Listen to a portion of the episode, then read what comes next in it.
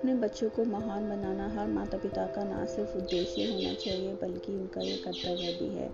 सो कुल मिलाकर ये है, कहानियाँ पूरे परिवार के लिए मनोरंजन और ज्ञानवर्धक सिद्ध होंगी। इसी उद्देश्य और उम्मीद के साथ मैं आपको ये कहानियाँ अर्पित करती हूँ। धन्यवाद।